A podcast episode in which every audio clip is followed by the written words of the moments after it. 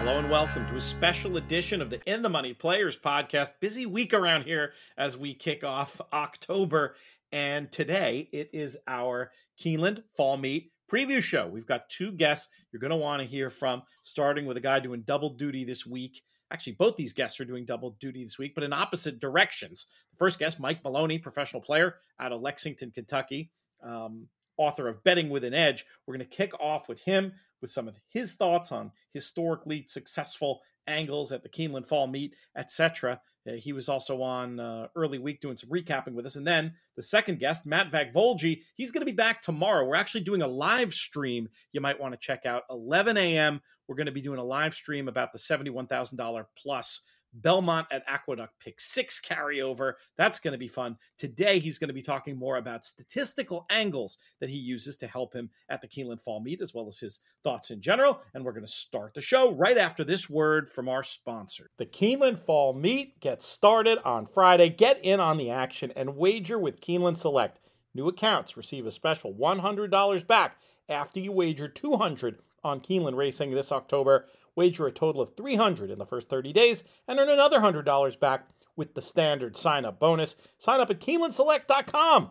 Keeneland Select, mobile betting that gives back. It wouldn't be a Keeneland Meet preview show if we didn't reach out to our friend who you heard earlier this week, recapping races from last weekend and looking ahead to the Breeders' Cup Classic, from Lexington, Kentucky, the author of Betting with an Edge, Mike Maloney. Mike, how are things? Everything's good, Pete. Thank you for doing double duty this week, and I'm very curious to get your thoughts about this upcoming Keeneland meet. With the Breeders' Cup coming to Keeneland especially, it's a meet that a lot of horse players' eyes are going to be on, even more than usual, I think it's fair to say.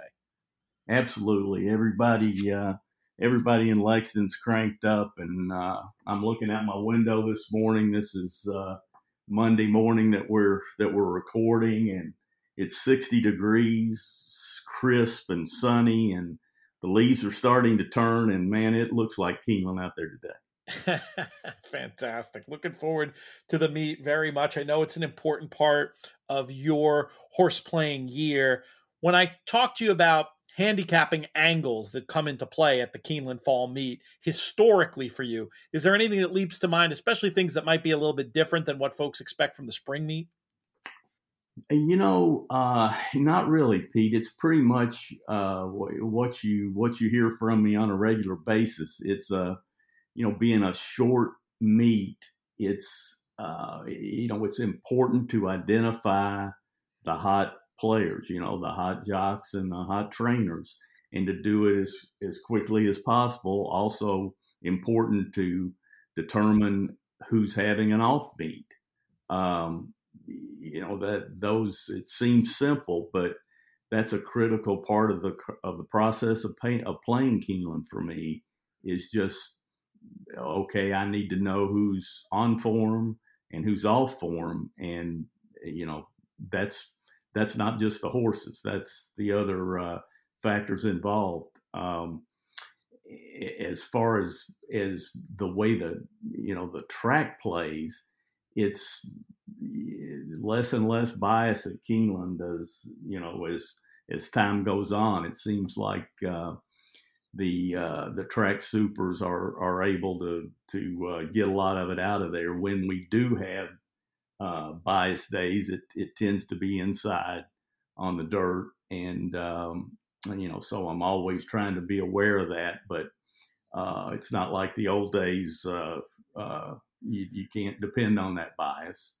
The turf course, it's been really dry the last few weeks in Lexington, so a good chance the turf course could be tight. And I always look for that to help speed to some degree when we get a real tight turf course. So I'll start the meet with that thought in mind and then adjust as I see the results. To go back to that idea of hot and cold connections, do you find historically any ability to predict that coming into the meet from how jockeys and trainers have been doing wherever they were prior to Keeneland? Or is it something that really only emerges for you once that gate pops for race one on opening day? I'll try to have a little idea, of who's consistently been good at Keeneland or even who's, consistently had issues. But Gaffleyon has established himself as, the go-to rider in Kentucky. So I would be shocked if he doesn't have a strong Keeneland meet, but I don't know how much, good that's going to do you at the windows. He's going to be bet accordingly, but it still helps in, if you're, if you're someone that plays similar to the style that I play, where I'm looking to key horses, not just in horizontals, but more importantly to me in verticals sometimes. And just a good, consistent on-form rider, even if he's catching money, it's valuable to have someone that you can lean on and that you have a higher trust level maybe than some of the other riders at the beginning of the meet. Has it gotten to that Pat Day point with Gaffleyon yet and the public in Kentucky, where was it Beyer who famously said they'd bet a mule that that Pat Day was on? Yeah, that was, I lived through those days. First of all, no, it hasn't gotten to that point yet. But it would take if Gaffleyon does this for 10 more years, then maybe it'll get to that point. But I'll tell you a quick story about Pat Day and getting bet if you'd like. Please. When I was a young man and Pat Day was in his heyday, I was, nobody other than my little circle of friends knew who I was at Keeneland. I wasn't connected there or anything. And we stood on the second floor of the grandstand by a popcorn stand. I was going to ask, was it by the popcorn stand? I was remembering. And I would, people say, where are you? And I'd say, I'm on a popcorn stand on the second floor, and we just hang out. So my dad would bring a lawn chair, and he would sit down. The rest of it was just stand, with the form in one hand and a beer in the other. So at the beginning of that meet, I was planning, like we're talking about today, what I'm going to do for the meet. And I decided Pat Day was so heavily overbet that I would just not use him in any bet for any amount. And yeah, I was going to lose a lot of races, but the races that I was going to hit so big that it wasn't going to matter. So I proudly announced that this was going to be my approach. And everybody looked at, said, what number beer is that? But I was bound and determined to do this. And then it got to be kind of an ego pride thing, So I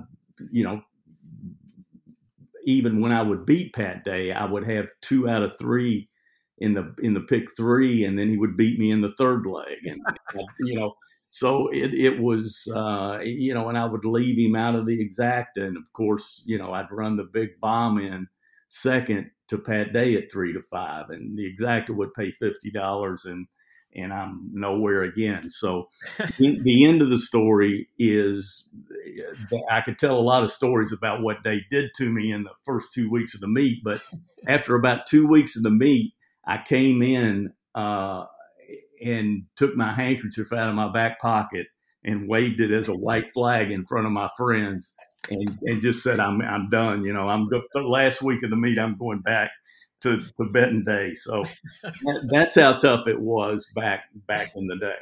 That's so good. It's funny. It kind of relates to the conversation we had earlier in the week when we were looking forward to the Breeders' Cup Classic and talking about a horse like Life is Good and how you might or might not use him in a race like the Breeders' Cup Classic. That idea of, there are certain things that when you go to that absolute fade point of view, there's some ego that gets involved that can sometimes cloud your common sense. Absolutely. So Gaffleyon, one rider, obviously, who you're looking forward to having a big meet. Are there any other connections, jockeys or trainers, that you're expecting to do one thing or another based on their historical performance at the Keeneland Fall Meet? Rusty Arnold is, I like the way his horses have been running in the short meet at Churchill. So I'm going to keep a close eye on him. He's an excellent trainer anyway. And it just seems like his barn is in form right now. Brendan Walsh, I think, is, his horses just seem to be very, very consistent and run very well. So I'll keep an eye. And he's a guy that still doesn't get bet like he should get bet.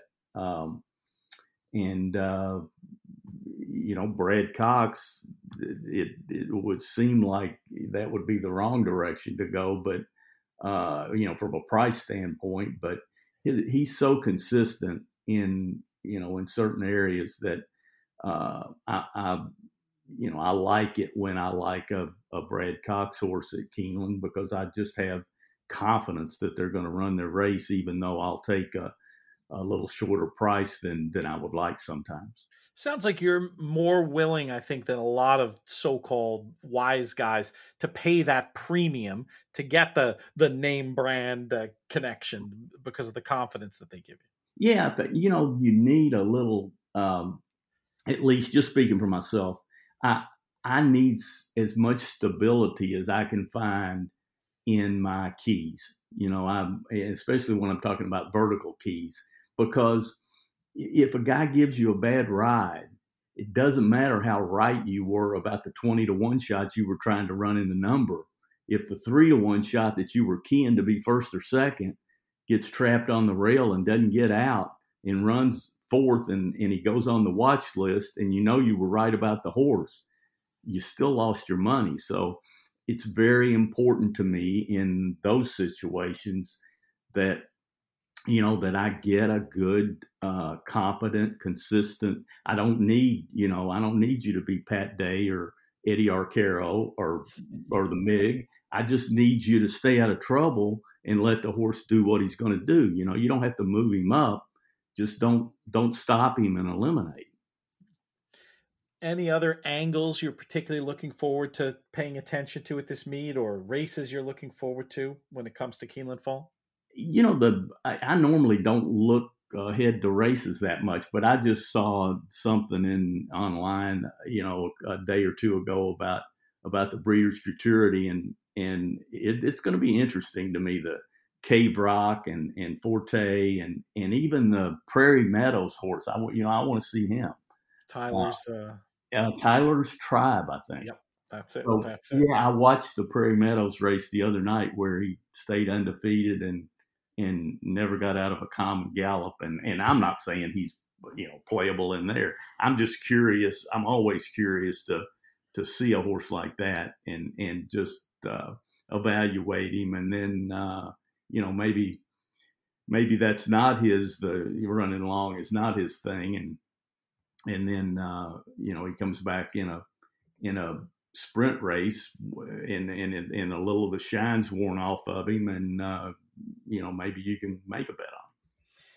What is your opinion in general of Breeders' Cup at Keeneland? Do you look forward to it extra? Is it the same for you? Does it change the situation at all? It's a little better for me, because I'm just looking at it from a gambling standpoint. And, I have a lot of confidence in my abilities at Keeneland, so if they're going to bring the world to me, to my home track, I've got to like that situation. Doesn't mean I'm going to win, but I like my chances. And how have you adjusted? I know you've been playing more from your home office. Has that made life? I would imagine it must make life a little bit easier from a gambling point of view, and just in terms of you have so many fewer people around, myself included, who you have to entertain during the day. It's made life a lot simpler. It turns me. I have to be careful not to turn into a complete hermit, but I don't want to do the Howard Hughes thing, Pete. That's a bad gig, especially without the money. It's easier, and I really do enjoy it, because what I do is so much of kind of a competition with myself, and and I get a lot of competitive juices satisfied out of how I do versus myself, really. How I don't have a lot of excuses sitting here you know, usually by myself in an office.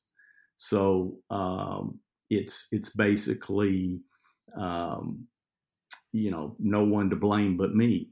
So it's enjoyable to me in that regard. I like the process of even though it gets harder every year to be a professional horse player, and everyone says that about almost every profession, but I think it's especially true in trying to gamble on horses for a living, that it has gotten harder. And I kind of enjoy the challenge of it, and it really, you know, you can just get as focused and as serious as you want to be, and it's different than being at the track every day, but it has its own benefits. Makes sense to me. One wagering thing I was looking to maybe play around with at this Keeneland fall meet is to try to take advantage of the penny breakage, and especially days where there's going to be a lot of public money, as it were, opening Saturday, you know, Fall Stars weekend, etc. Doing the place and show parlays that you've talked about that you do from time to time on big days. Is that something that you might be bringing back into the repertoire for Keeneland fall?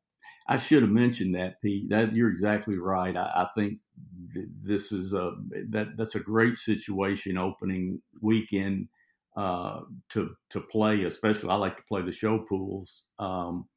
That's something I usually do on Fall Stars weekend anyway. In the past, even with the breakage situation that was unfavorable for the players, now that we're working with penny breakage, it really is a good opportunity when you're dealing with stakes horses and you're dealing with penny breakage. I love taking a chance with a show parlay in that situation, and when I do show it, you know, I just lean to the parlays. It just I guess I'm used to enough return on investment on at least theoretically on my wagers that it's more enticing to me to say, you know, I'll put $100 show parlay at the beginning of the day or at the beginning of the weekend, and, you know, try to run it through. And it's doable when, you know, if you can have a little luck on your side and your handicapping's good. And it takes a little of the sting out of those days and out of those weekends where it seems like everything that you like that was the right price runs second or runs third, and then just continually gets beat. The show parlay can take a little sting out of that. Typically, and obviously it varies day to day, but typically when you're looking to do that at the beginning of a weekend, how many times are you running it? I mean, how many of the races would you play the parlay through? It'll vary, but over the course of the 3-day opening weekend, I would guess I'd probably find 8 to 10 plays maybe. Okay. And leaning towards stakes races, and I'm guessing you're leaning towards stakes races because you feel like those horses can be trusted more and more consistent in their form. Exactly. I'm not looking to play a first-time starter or a. I might play a second-time starter in certain rare situations, but probably not much maiden races, and you know, not a lot of other thans probably other either. But the stakes races, horses with established form, I find a horse that I think is moving forward. That's proven commodity. I like the connections. I like the way the race sets up. The pace seems to be right. I think the horse is fit and improving and moving in the right directions. The connections look good. Those are the type of horses I'm looking for. And, you know, you'd be surprised. You take $2.80, $3, $3.40, and you parlay that a few times, and it's surprising, you know, how that starts to to add up. And there's been plenty of show parlays that I've cashed over the years where, you know, I've cashed for 10, 20 times the original amount. But now you need to catch something that you like, that's maybe 8 or 10 to 1 that you really have faith in. That's maybe your best play of the day. You need to have, you know, some horses like that in that mix. But when you do, it can be a profitable bet. From a wagering point of view, anything else that differs for you at this particular meet than what you're typically doing throughout the year? Not a lot, Pete. It's not like Kentucky Downs where I'm, you know, really trying to change up my wagering strategies. At Keeneland, I'm just I'm trying to adjust. I'm trying to use all my tools, wagering tools in the toolbox, and I'm trying to look at the race and look at the situation and you know what my handicapping says about the race, and then decide what bet will best reflect my opinion, and go that direction. I'm not going to, you know, decide on the bet and then try to force that into the race. I've been having a bunch of trainers on lately for these segments sponsored by the KTDF. And one of the questions I'm always asking them is how, from a trainer point of view, that KTDF money has changed their operation, with Kentucky becoming a bit more of a year-round circuit than it was in the past. You've been playing Kentucky racing for a long time. As a horse player, has the KTDF extra money in these purses changed things at all for you, or is it basically the same as it ever was? No, it's changed things. The local year-round Kentucky trainers are getting better stock. You know, they've always gotten good stock, but I think it's improving. The thing that concerns me a little is that you, I think some of the as the Kentucky racing gets more competitive, I think some of the lower level trainers, that are year-round Kentucky trainers, have, you know, can struggle sometimes to win anything other than a claiming race. And even, you know, the claiming races get tougher too, because you get bigger stables here, and you get bigger ownership groups, and that are just, maybe they've always raced horses here at certain times of the year, but they're here on a more regular basis, and they're dropping down horses that are hard to beat, you know, even in the claiming races. So it negatively impacts some of the smaller stables and the smaller trainers. So I'm a little concerned about that part of it, but you know, adjustments, I guess, you know, have to be made. I listened to, overall, you know, it's great for Kentucky racing. I listened to Dale Romans with you the other day, and I thought that was great. You know, Dale has he's been around Kentucky racing as long as I have. So it was good to hear. It was good to hear his thoughts on things, and I pretty much agreed with everything he had to say there. That's another person we need to have on more. You guys might be fun to have on together, actually. Probably, I'm sure your paths have crossed a time or two. Yeah, we've met a couple times along the way, and I actually claimed a horse from Dale's dad. Was one of the first horses I ever claimed, Jerry Romans. Was it acrimonious? I know that situation can go a bunch of different ways. It could be a neutral interaction. It can be a good luck from the previous connections interaction, or an angry interaction. Yeah, Jerry Romans was a long time excellent trainer at Churchill, and I wasn't the only guy that ever claimed a horse off of him. He claimed plenty himself, so I don't think there were any feelings that way. The horse did do really well, though, so it was it was a good moment for me. But those guys have been around a long time. If anybody knows how to get it done at Churchill, it's those guys. Dale definitely needs more airtime because he's a great storyteller, but he's also really sharp. And I thought he had some very insightful things to say about the state of racing. And when you were talking about the changing dynamics in Kentucky, one thing that occurred to me, Mike, is it sounds like that's not necessarily a Kentucky specific problem, right? I mean, these are things facing the industry as a whole related to a number of different factors. Yeah. And I haven't employed, I don't have any horses now, but when I did, and I had horses for probably 20 years, and mostly lower level, horses I would claim and so forth. And I was always drawn to, I didn't employ many of the big trainers, although I knew some of them. I always was drawn to the smaller guy, the guy that if he got his hands on a good horse, it would really mean something. A lot of those guys, even to get their horse on, to get their hands on a nice condition allowance horse or even a higher level claiming horse, it was a big deal to them. So even back in those days, and so I have a soft spot, I guess, for the hard boot trainer, the guy that just has a few horses that's trying to.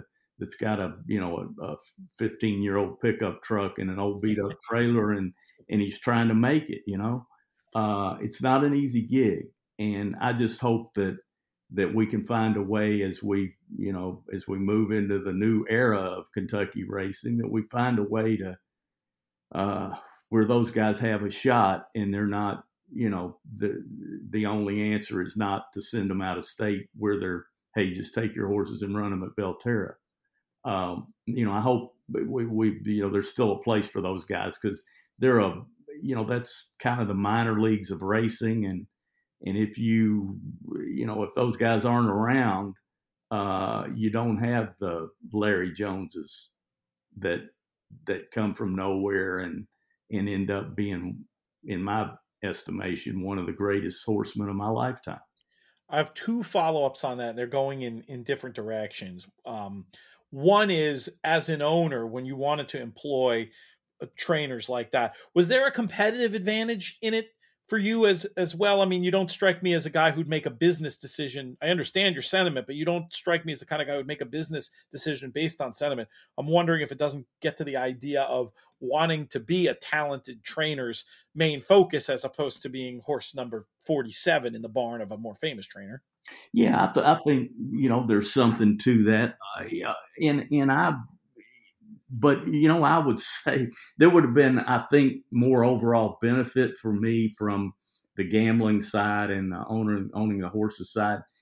There was probably more benefit to me to going with bigger trainers. They're really part of it. A big part of it really was to me to just maybe have a little more control. That's interesting. In that, and this will sound like holier than thou or something, but it was important to me how the horses were treated. And when you get in a big stable and the guy really doesn't care, if you're there or not, you lose a little of that control and that hands-on. If you have a smaller trainer that it's very important, they are very happy to have that horse in their barn or to have those 3 or 4 horses that you've given them. They are gonna, you don't have to worry about the care that horse is going to get. I mean, it's, they're going to treat it just like they treat their firstborn child.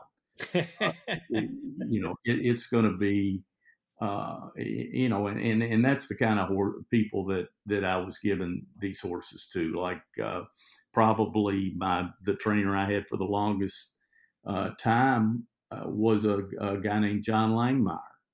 And if you look at John's long-term statistics, even, I don't ever remember anyone giving John an expensive horse, not that I can think of, but you know, there's a guy that if you look at his lifetime numbers, they're excellent. I mean, he does very well with what he's given. You know, I think he does an exceptional job. He's an exceptional horseman. You know, he's married to an outstanding veterinarian, Dr. Claire Finger. And I just knew my horses. That's where I boarded my horses when I was breeding. You know, they fold out the horses that I bred. And I just had utmost confidence that the horses were being given the very best care possible by people that were absolute professionals and, excellent horse people. Folks will remember Twilight Eclipse that John Langmire picked out and had, I think, for the first part of his career as well. Certainly what to do with a good horse as evidenced by that one. And that's right. Just to fill that out a little bit, John bought Twilight Eclipse, as I recall, out of the back ring at Keeneland for $1,000, which is the lowest bid you can make. And the horse, I think, went on to win over $1 million. Oh yeah, he must. I'm almost sure he did. He was around for a minute, and a very, very good, a very, very good racehorse. See if I can find it. Yeah, we cheated him $1 million. He was a $2 million horse. There you go. There you go.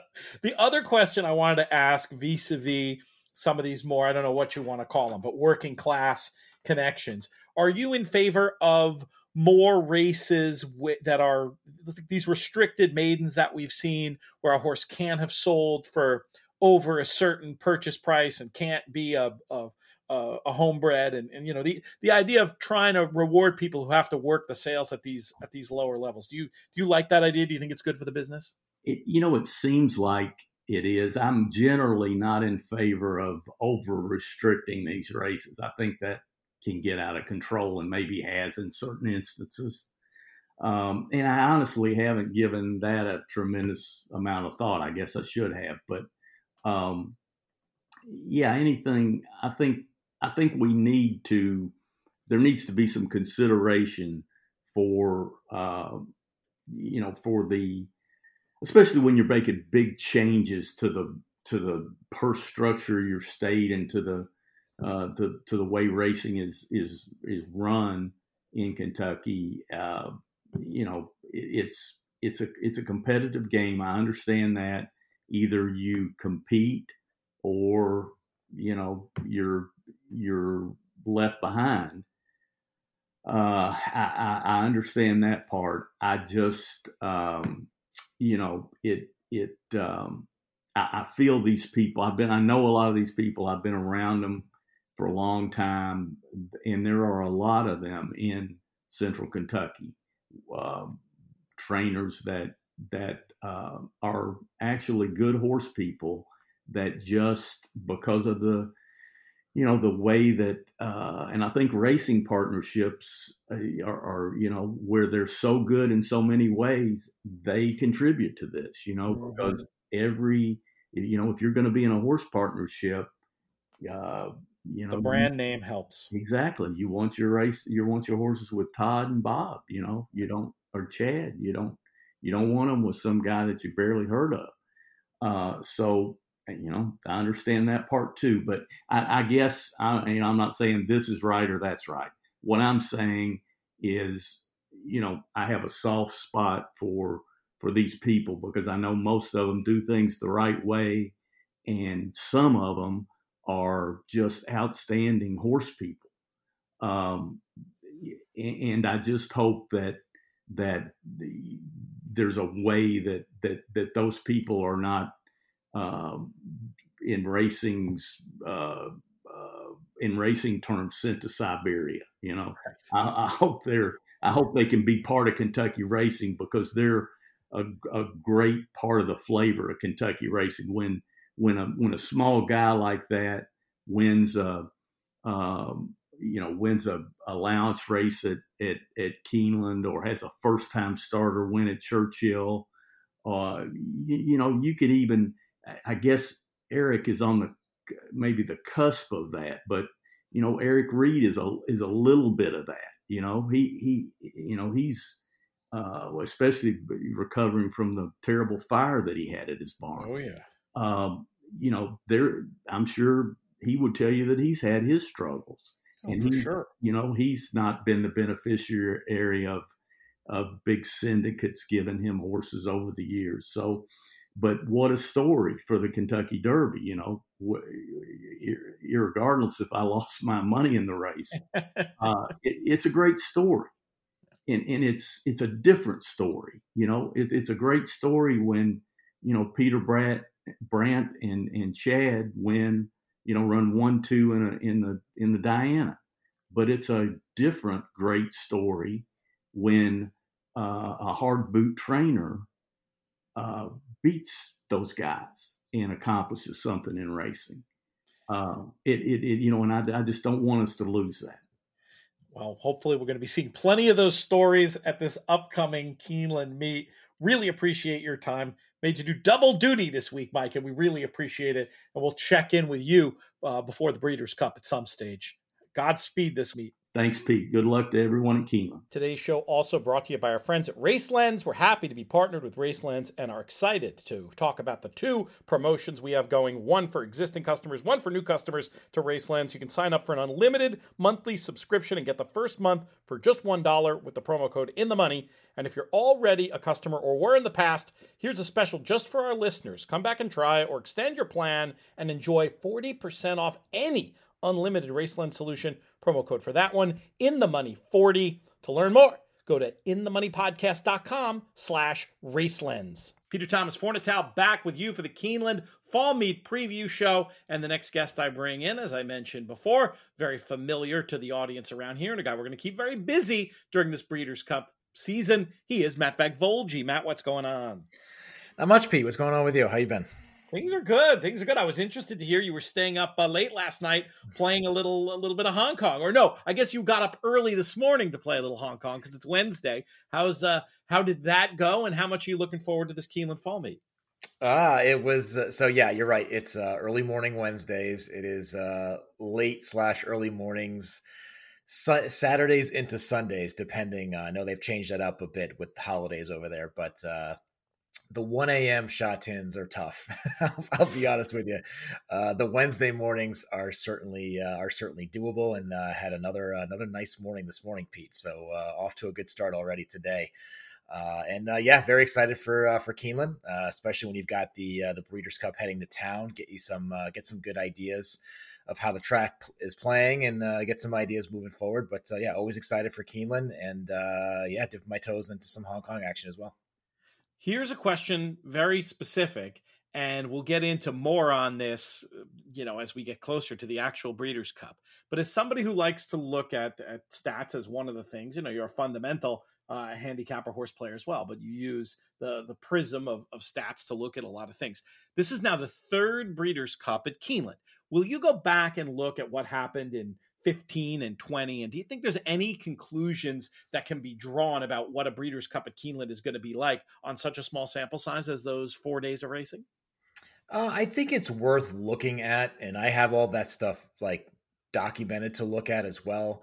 I don't know how much, you know, substance would be there. I think there's just more of like the broader side of how, you know, certain tracks are playing, especially if you get you get some weather that comes in, you know, how off tracks are playing, how a worse off than firm turf is playing. But yeah, I think it's worth looking at. I mean, anything I can find there that would give me an edge, I'm certainly going to look at, but I don't know if it would give me, I don't know if it's something that I would be, you know, concentrating on heavily, we'll put it that way, looking at those past Breeders' Cups. That makes sense to me. One thing I think is interesting about a Keeneland Breeders' Cup is one race in particular is the filly and mare turf and running at the different distance and how that might affect things. But we'll get into some of the particulars as we go along here. When you were looking over your data prepping for this show, was there anything in particular that stood out to you as something you want to be aware of coming into this meet? I think I always like to start, especially coming into a meet. We've done this before, Pete, of looking at certain run styles, post positions for both, you know, turf and dirt, and then breaking it down, you know, sprints and routes as well. You know, a lot of times you'll find, you know, not a whole lot there. It kind of even, but that's okay, right? It just kind of tells me that, you know, maybe a certain running style is running normal and nothing's really jumping out. So I like to start there, look at different post positions and see if there's anything, you know, out of the ordinary that jumps out. But also too, I think the progression of it, and I've mentioned this, you know, many times before, but on RaceLens, it travels with you, right? So I like to check out those track profiles, so to speak, throughout the meet and see if anything is changing, see if there's any different trends that are coming into play. Also, too, looking at different tracks shipping into Keeneland. I think that's always something that I've looked at. And again, prior to the meet, we'll go over you know, some tracks, you know, some stats with horses shipping in, but also progression. There might be a track that pops up that might be a little bit different than the prior year or a larger sample. So that's kind of where I like to start, of looking at more on a broader view. And then as I dig a little bit deeper into it, maybe find some more specifics, whether that's, you know, connections, whether that's, you know, certain surfaces, distances, that sort of thing, and see if I can, you know, get an edge before the public jumps on it. One thing I remember from past years looking into data at the Keeneland turf is, it really surprised me looking at it, but it seemed like there was plenty of days. And even when you looked at it in aggregate, where the rail was actually not good, which is sort of the opposite of what I think of in typical turf races, where I feel like often the inside is good. Now, I don't know if that has to do with the time of years that they run and moisture in the ground or what, but I'm curious, when you were looking at your turf race post position data, was there any disadvantage to being drawn on the rail or inside in general? Oh, I mean, it's here's the thing I found. It's not great, and these horses are getting bet too. So, like if you look, so I kind of grouped them up, and I looked at post positions. Like if you look at a turf sprint, you know, if you're posted from the rail to post 3, I mean, it's only an 8% win rate, and you're if you bet that every time, you're down 44%. So the percentage, as well as obviously the win percentage, is telling me not only they're not winning at a high clip, but also too these horses are getting bet based on the ROI there as well. You know, again, it's also not great to be posted outside, right? I mean, that's kind of obvious when you look at turf sprints. You know, if you're out, you know, posted 10 plus. You know, there's not a huge sample for this, but you know, you're still under 10%.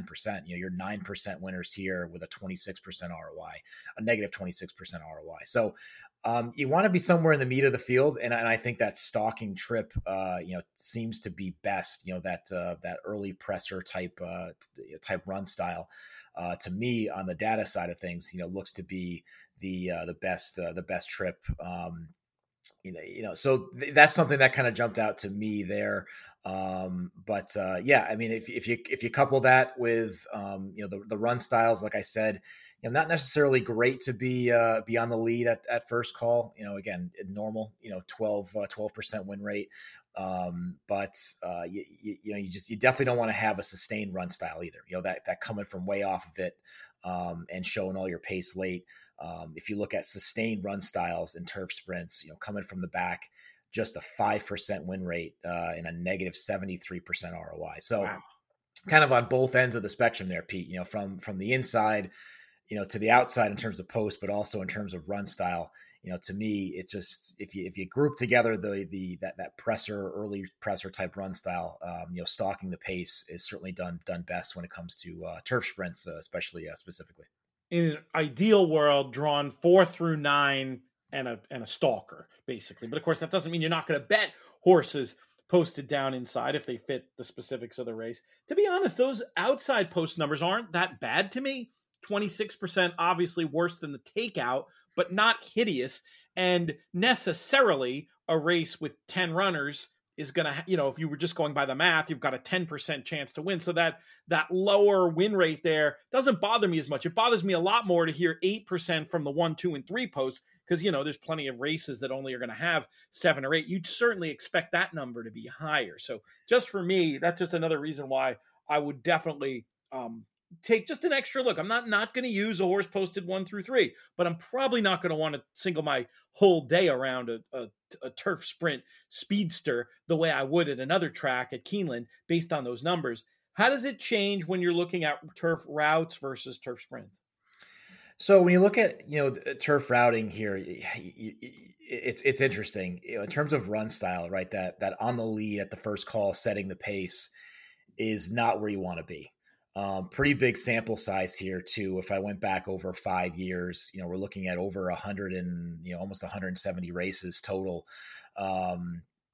Just 7% winners when hitting the lead at the first call with a minus 40% ROI. So again, that kind of tells me there, not necessarily being on the front end is where you want to be. And then, conversely, if you look at, coming from off the pace, having if you can lay between, 3 to 4 lengths off and have a top late pace figure, that's where it really does come into play. And I did run that. If you look at it from that stalking position, but also to that, if you're looking at a progressive pace angle, is what I'll call it, a middle pace, late pace, sustainable rise in those figures, hitting at 32%, which is incredible, and a positive 58% ROI. So that's something that jumps out to me. And just your prior comments too, of like, any of this stuff, it's not to blindly toss horses, right? Like not betting the inside or not betting the outside. It comes down to circumstance. But what I like too, though, is if that angle pops up, that in the middle of the say posted, between 4 and 8, 4 and 9, and I can see this horse is going to have a projected stalking position, maybe a good late pace figure, just helps me get organized, right? It draws my attention to that horse. And I can put my effort into looking to see if that horse can fit. So a lot of these are rough outlines that draw me into just getting a different idea of different horses to play. So again, it's not a blind play either way. Stats are what they are, right? They just give you an idea, give you a rough outline. But again, just wanted to throw that out there. That late pace figure, a few lengths off the lead is certainly where you want to be routing as well here at Keeneland. We should mention that the numbers you're pulling are largely, some of it's from your own work, but RaceLens, the product that we always describe you as a power user of, we've got the promo codes. They'll be listed elsewhere in the show if folks want to check it out. But when you're talking about sustained pace and you're talking about how you've run these numbers, a lot of it comes straight out of the RaceLens database, right? That's correct. So everything we're going over today is going to come out of the RaceLens database, and you can get an idea of just how specific you can be, right? And as I've said before, I like to start broad and kind of drill down, because you can go through the charts, you can go through the individual races, get a lot of information, and just kind of make notes from there of, I'm noticing certain things. Let me run that back and see how that works. But you can be as broad as the info we're talking about now. You can get, as specific as certain track, certain distance, trainer, jockey, rails out a certain, amount of feet. You can like really get down to the nitty gritty on it. And that's what I like, right? You can be as specific, but you can also be very general as well. Let's continue this vein of conversation about post position and running style. We've talked about the turf, sprints, and routes. Let's move over to the dirt and talk about what trends, if any, you saw on the Keeneland dirt. In terms of post position, again, I would say very similar to the turf, of not the greatest in terms of results, being stuck down on the rail. Pretty consistent in terms of a longer lens look, 12% winners over the 5-year subset.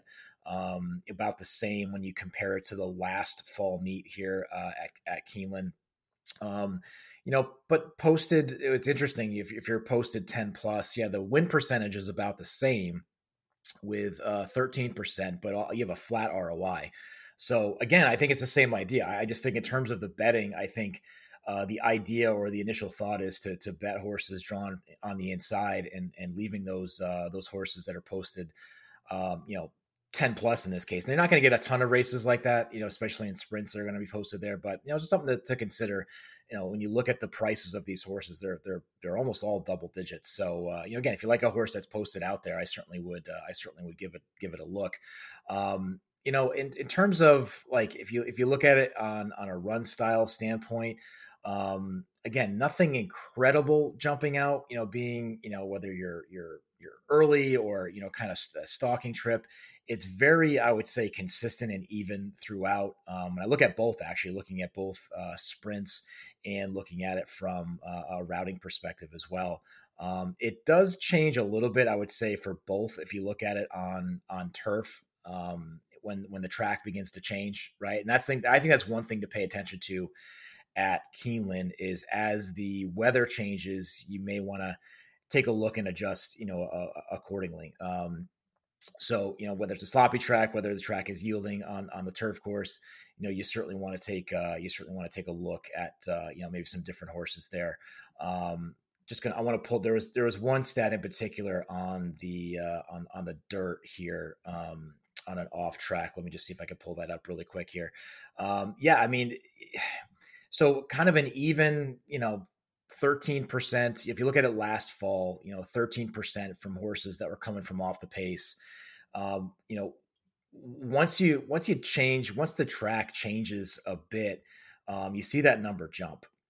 So, you know, horses that are coming from off the pace when the track gets some moisture in it is where you're starting to see, you know, this change a bit. And you're, you know, on the sloppy track, it jumps up to over. So 22% winners coming from, you know, if you're a sustained run style with a top late pace figure, 22% on the win end, but a very nice plus 63% ROI. So just, again, I think when looking at how the track changes a bit, I think it changes some of these numbers quite often as well. So that's one thing I noticed with that sloppy track versus the dry track, Pete. I think you may want to look in a different direction in terms of run style. That's it. Very interesting and something that I don't think people always pay attention to. What else did you see in your numbers as you were prepping for this Keeneland fall meet preview show? You know, again, I think from, you know, on a broader perspective on like post position and, you know, run style, I would say there's nothing incredible that jumps out. I think the things we talked about are probably, I would think, the most interesting. What I do like to see is progressions as well. So, like, you know, the presser run style, again, sitting off the pace and dirt routes, you kind of a normal win percentage, you know, 11, 12% or 12% on the win side. But if you look at it compared to last fall meet, so there was a pretty sizable difference. So it jumped to 28% winners with a positive 23% ROI. So again, just something to think about. You know, I like to look at how these angles progress. That was one thing that jumped out as compared to the last fall meet there. You know, I would say anything in terms of that. I think we touched on all the stuff in terms of post positions and run style. I did have stuff in terms of, you know, track trippers. If you want to go there, Pete. That's a great idea. I love that. And Keeneland, one of those meets that brings together horses from a bunch of different places. So we should definitely take a look. Yeah, so I always like to, you know, to start off with horses shipping from outside of North America. You know, again, these numbers, these sample sizes are small, but, you know, going back, there's been a few horses that have come over and run on the dirt. Not great. Just 11 runners, 13% winners, negative 31% ROI. The turf obviously gets a bit different. You know, longer lens look, 26% winners on the turf and a positive ROI of 1%. So I think that's significant because a lot of these horses do get attention. I will say, though, in the last fall meet, they were 0-for on the turf. So that's, you know, again, a small sample size, but something to look at for horses coming outside of North America.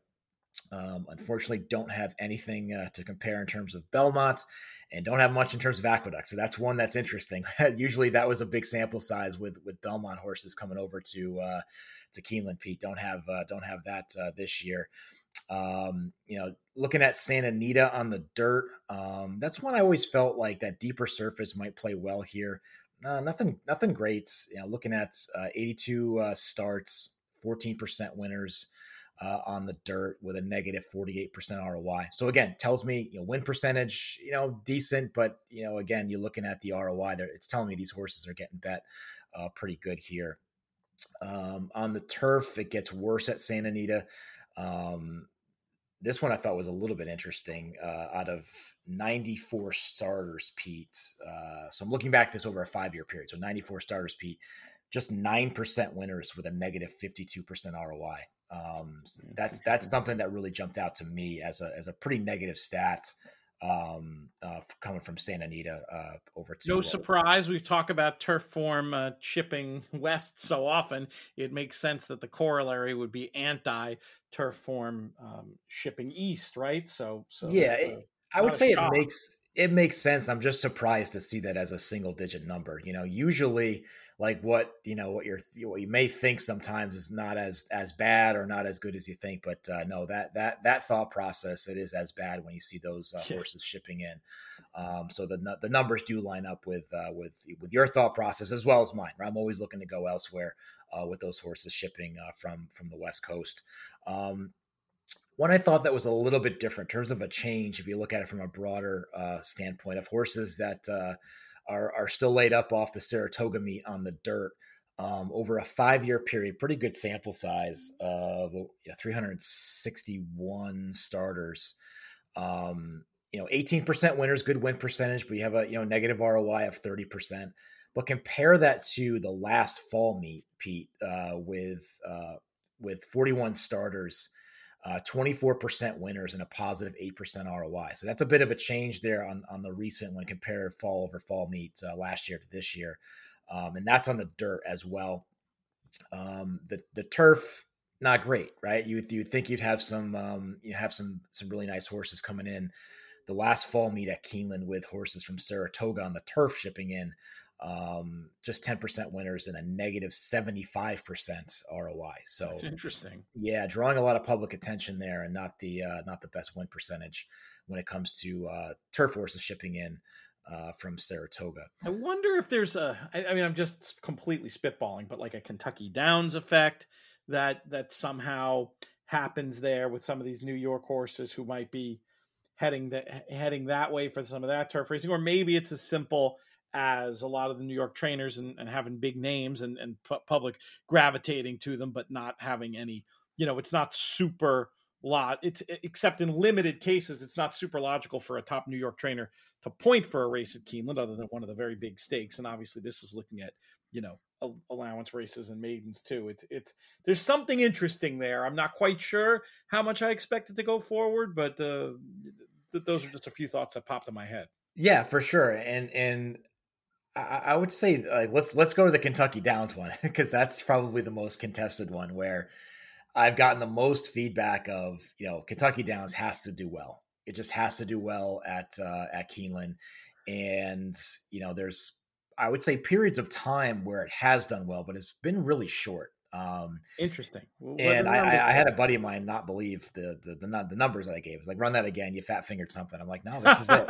So, if you look at it from as long as they've been running at Kentucky Downs, like at the full sample size, Pete, just more, so full five years, you mean? Yeah. Yep. Okay. So look at that full sample, and you've got over 700 starts. So, you've got quite a few horses in this sample size.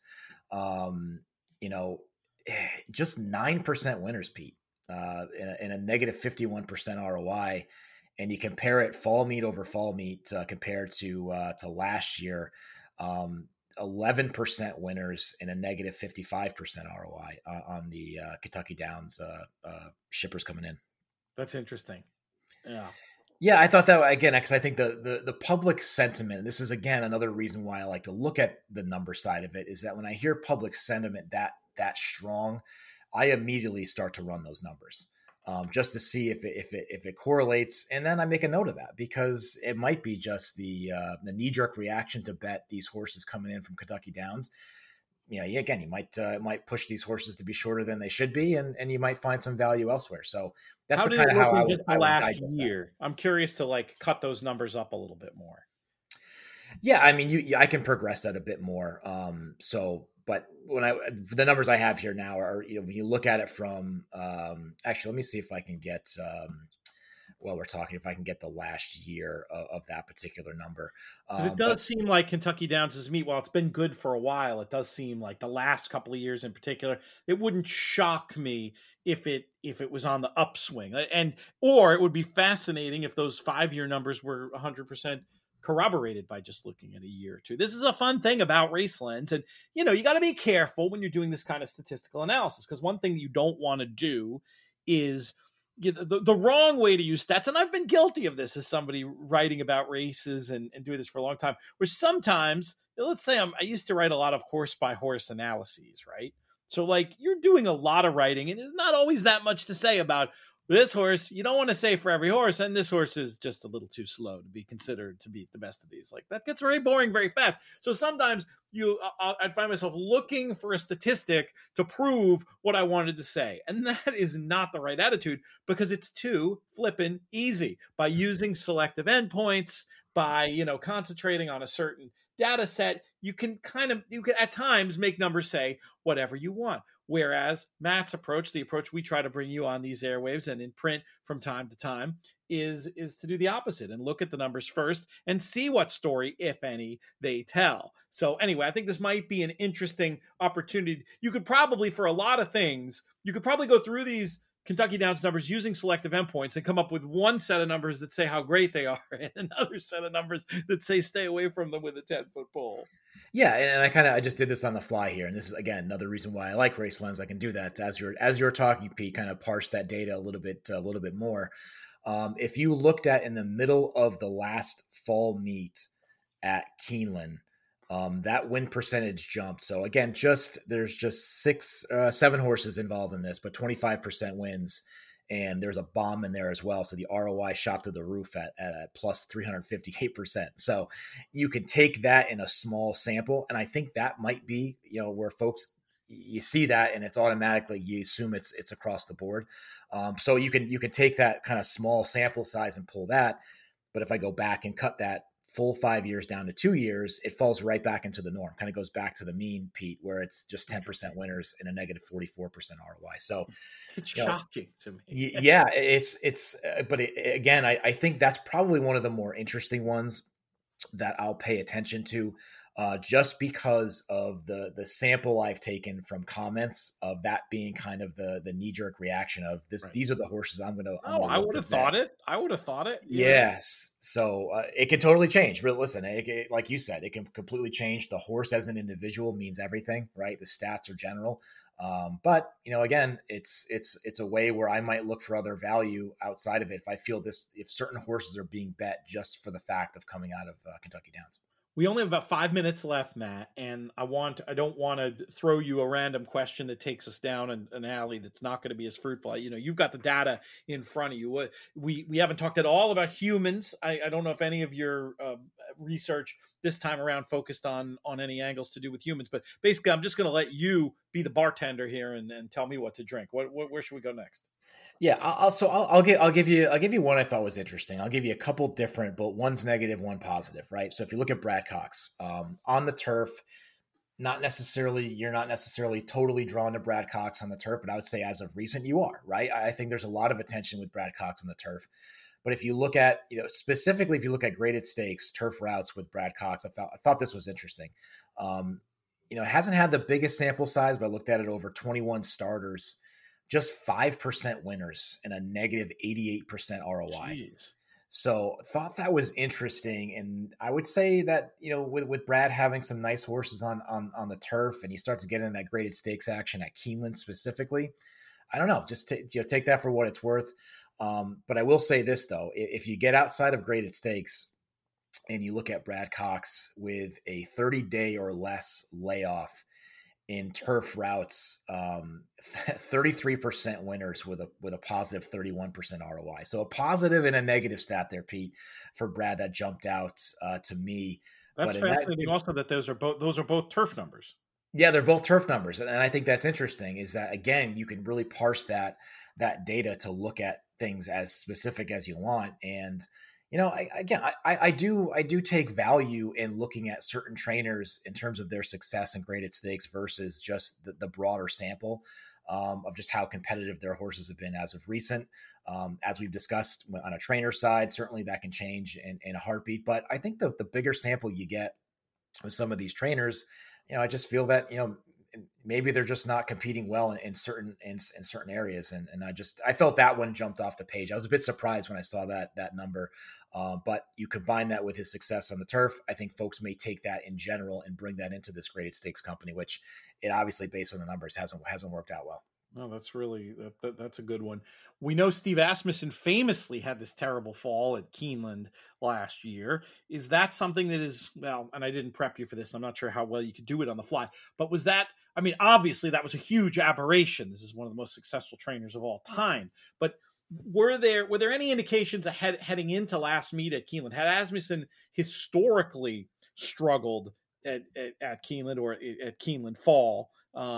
Have you done any work on that? Is there anything we could do on the fly? If not, that I don't have specifically, but I am making a note here, Pete. What I can do is I can throw that number out when we're done as a follow up to that. Yeah, Twitter would be a good place for it, because I think that's going to be particularly interesting heading into the Breeders' Cup, right? With him certainly having a very strong hand at this year's event, and you know, we know last year didn't work out so well, but it was again how much of a fluke was that? Is that something that we're going to want to factor in to our wagering at this Keeneland Fall meet and beyond? But that's a great idea. We'll put a pin in that. We'll keep the conversation going on social media. Yeah, absolutely. And one quick thing is Drew headed to Keeneland? Do you know? I would assume that he is. I would assume that he and his new agent would target that meet. It would seem strange to be leaving a place he's had so much success. What? Why do you ask? I just look at it from the last meet, Pete, in turf routes. His numbers jumped off the page for me. 46% winners in turf routes at Keeneland, with a nice 76% ROI there. So just wanted to throw that out. That was a little bit, I would say, slightly unexpected to see those numbers that high. Yeah, that's very, very good. All right, great stuff, Matt. If you see anything else, feel free to send it out there. We'll have you on as well to talk about Keeneland, and we'll do some racing during the meet. We're covering Keeneland every day, so we've got loads of extra coverage. So there'll be lots of opportunities for folks to get more stuff. We can put some of these stats in action when we get Matt back. Appreciate your time today, buddy, and let's do it again tomorrow. We're going to do it. I can't remember if I mentioned this. We're going to do it as a live stream, so you can find that on YouTube. It'll also be archived as a pod like usual. But if you want to join us live tomorrow, 11 a.m., we'll have the scratches. We'll do this carryover show. I look forward to seeing you then. Sounds good, Pete. Looking forward to the live show tomorrow and doing this today. And also, to check out my conversation with Spencer on Redboard Rewind. Had a nice chat last night. So you got me working hard here, Pete. You know, I'm trying to do as much info as I can for you. You're almost doing as many shows as me, and that's saying something. But that's a great plug for Redboard Rewind. I'll definitely check that out and hear what you guys had to say about that fun weekend of racing last weekend. That's going to do it for this edition of the show. We'll thank Matt Vagvolgyi and Mike Maloney, our friends at Keeneland and Keeneland Select. Really appreciate having them back on the board here on the sponsorship side. Most of all, though, I want to thank all you, the listeners, for making these shows so much fun to do. We've had a lot of requests for meet preview type content like this, and we hope you enjoyed it.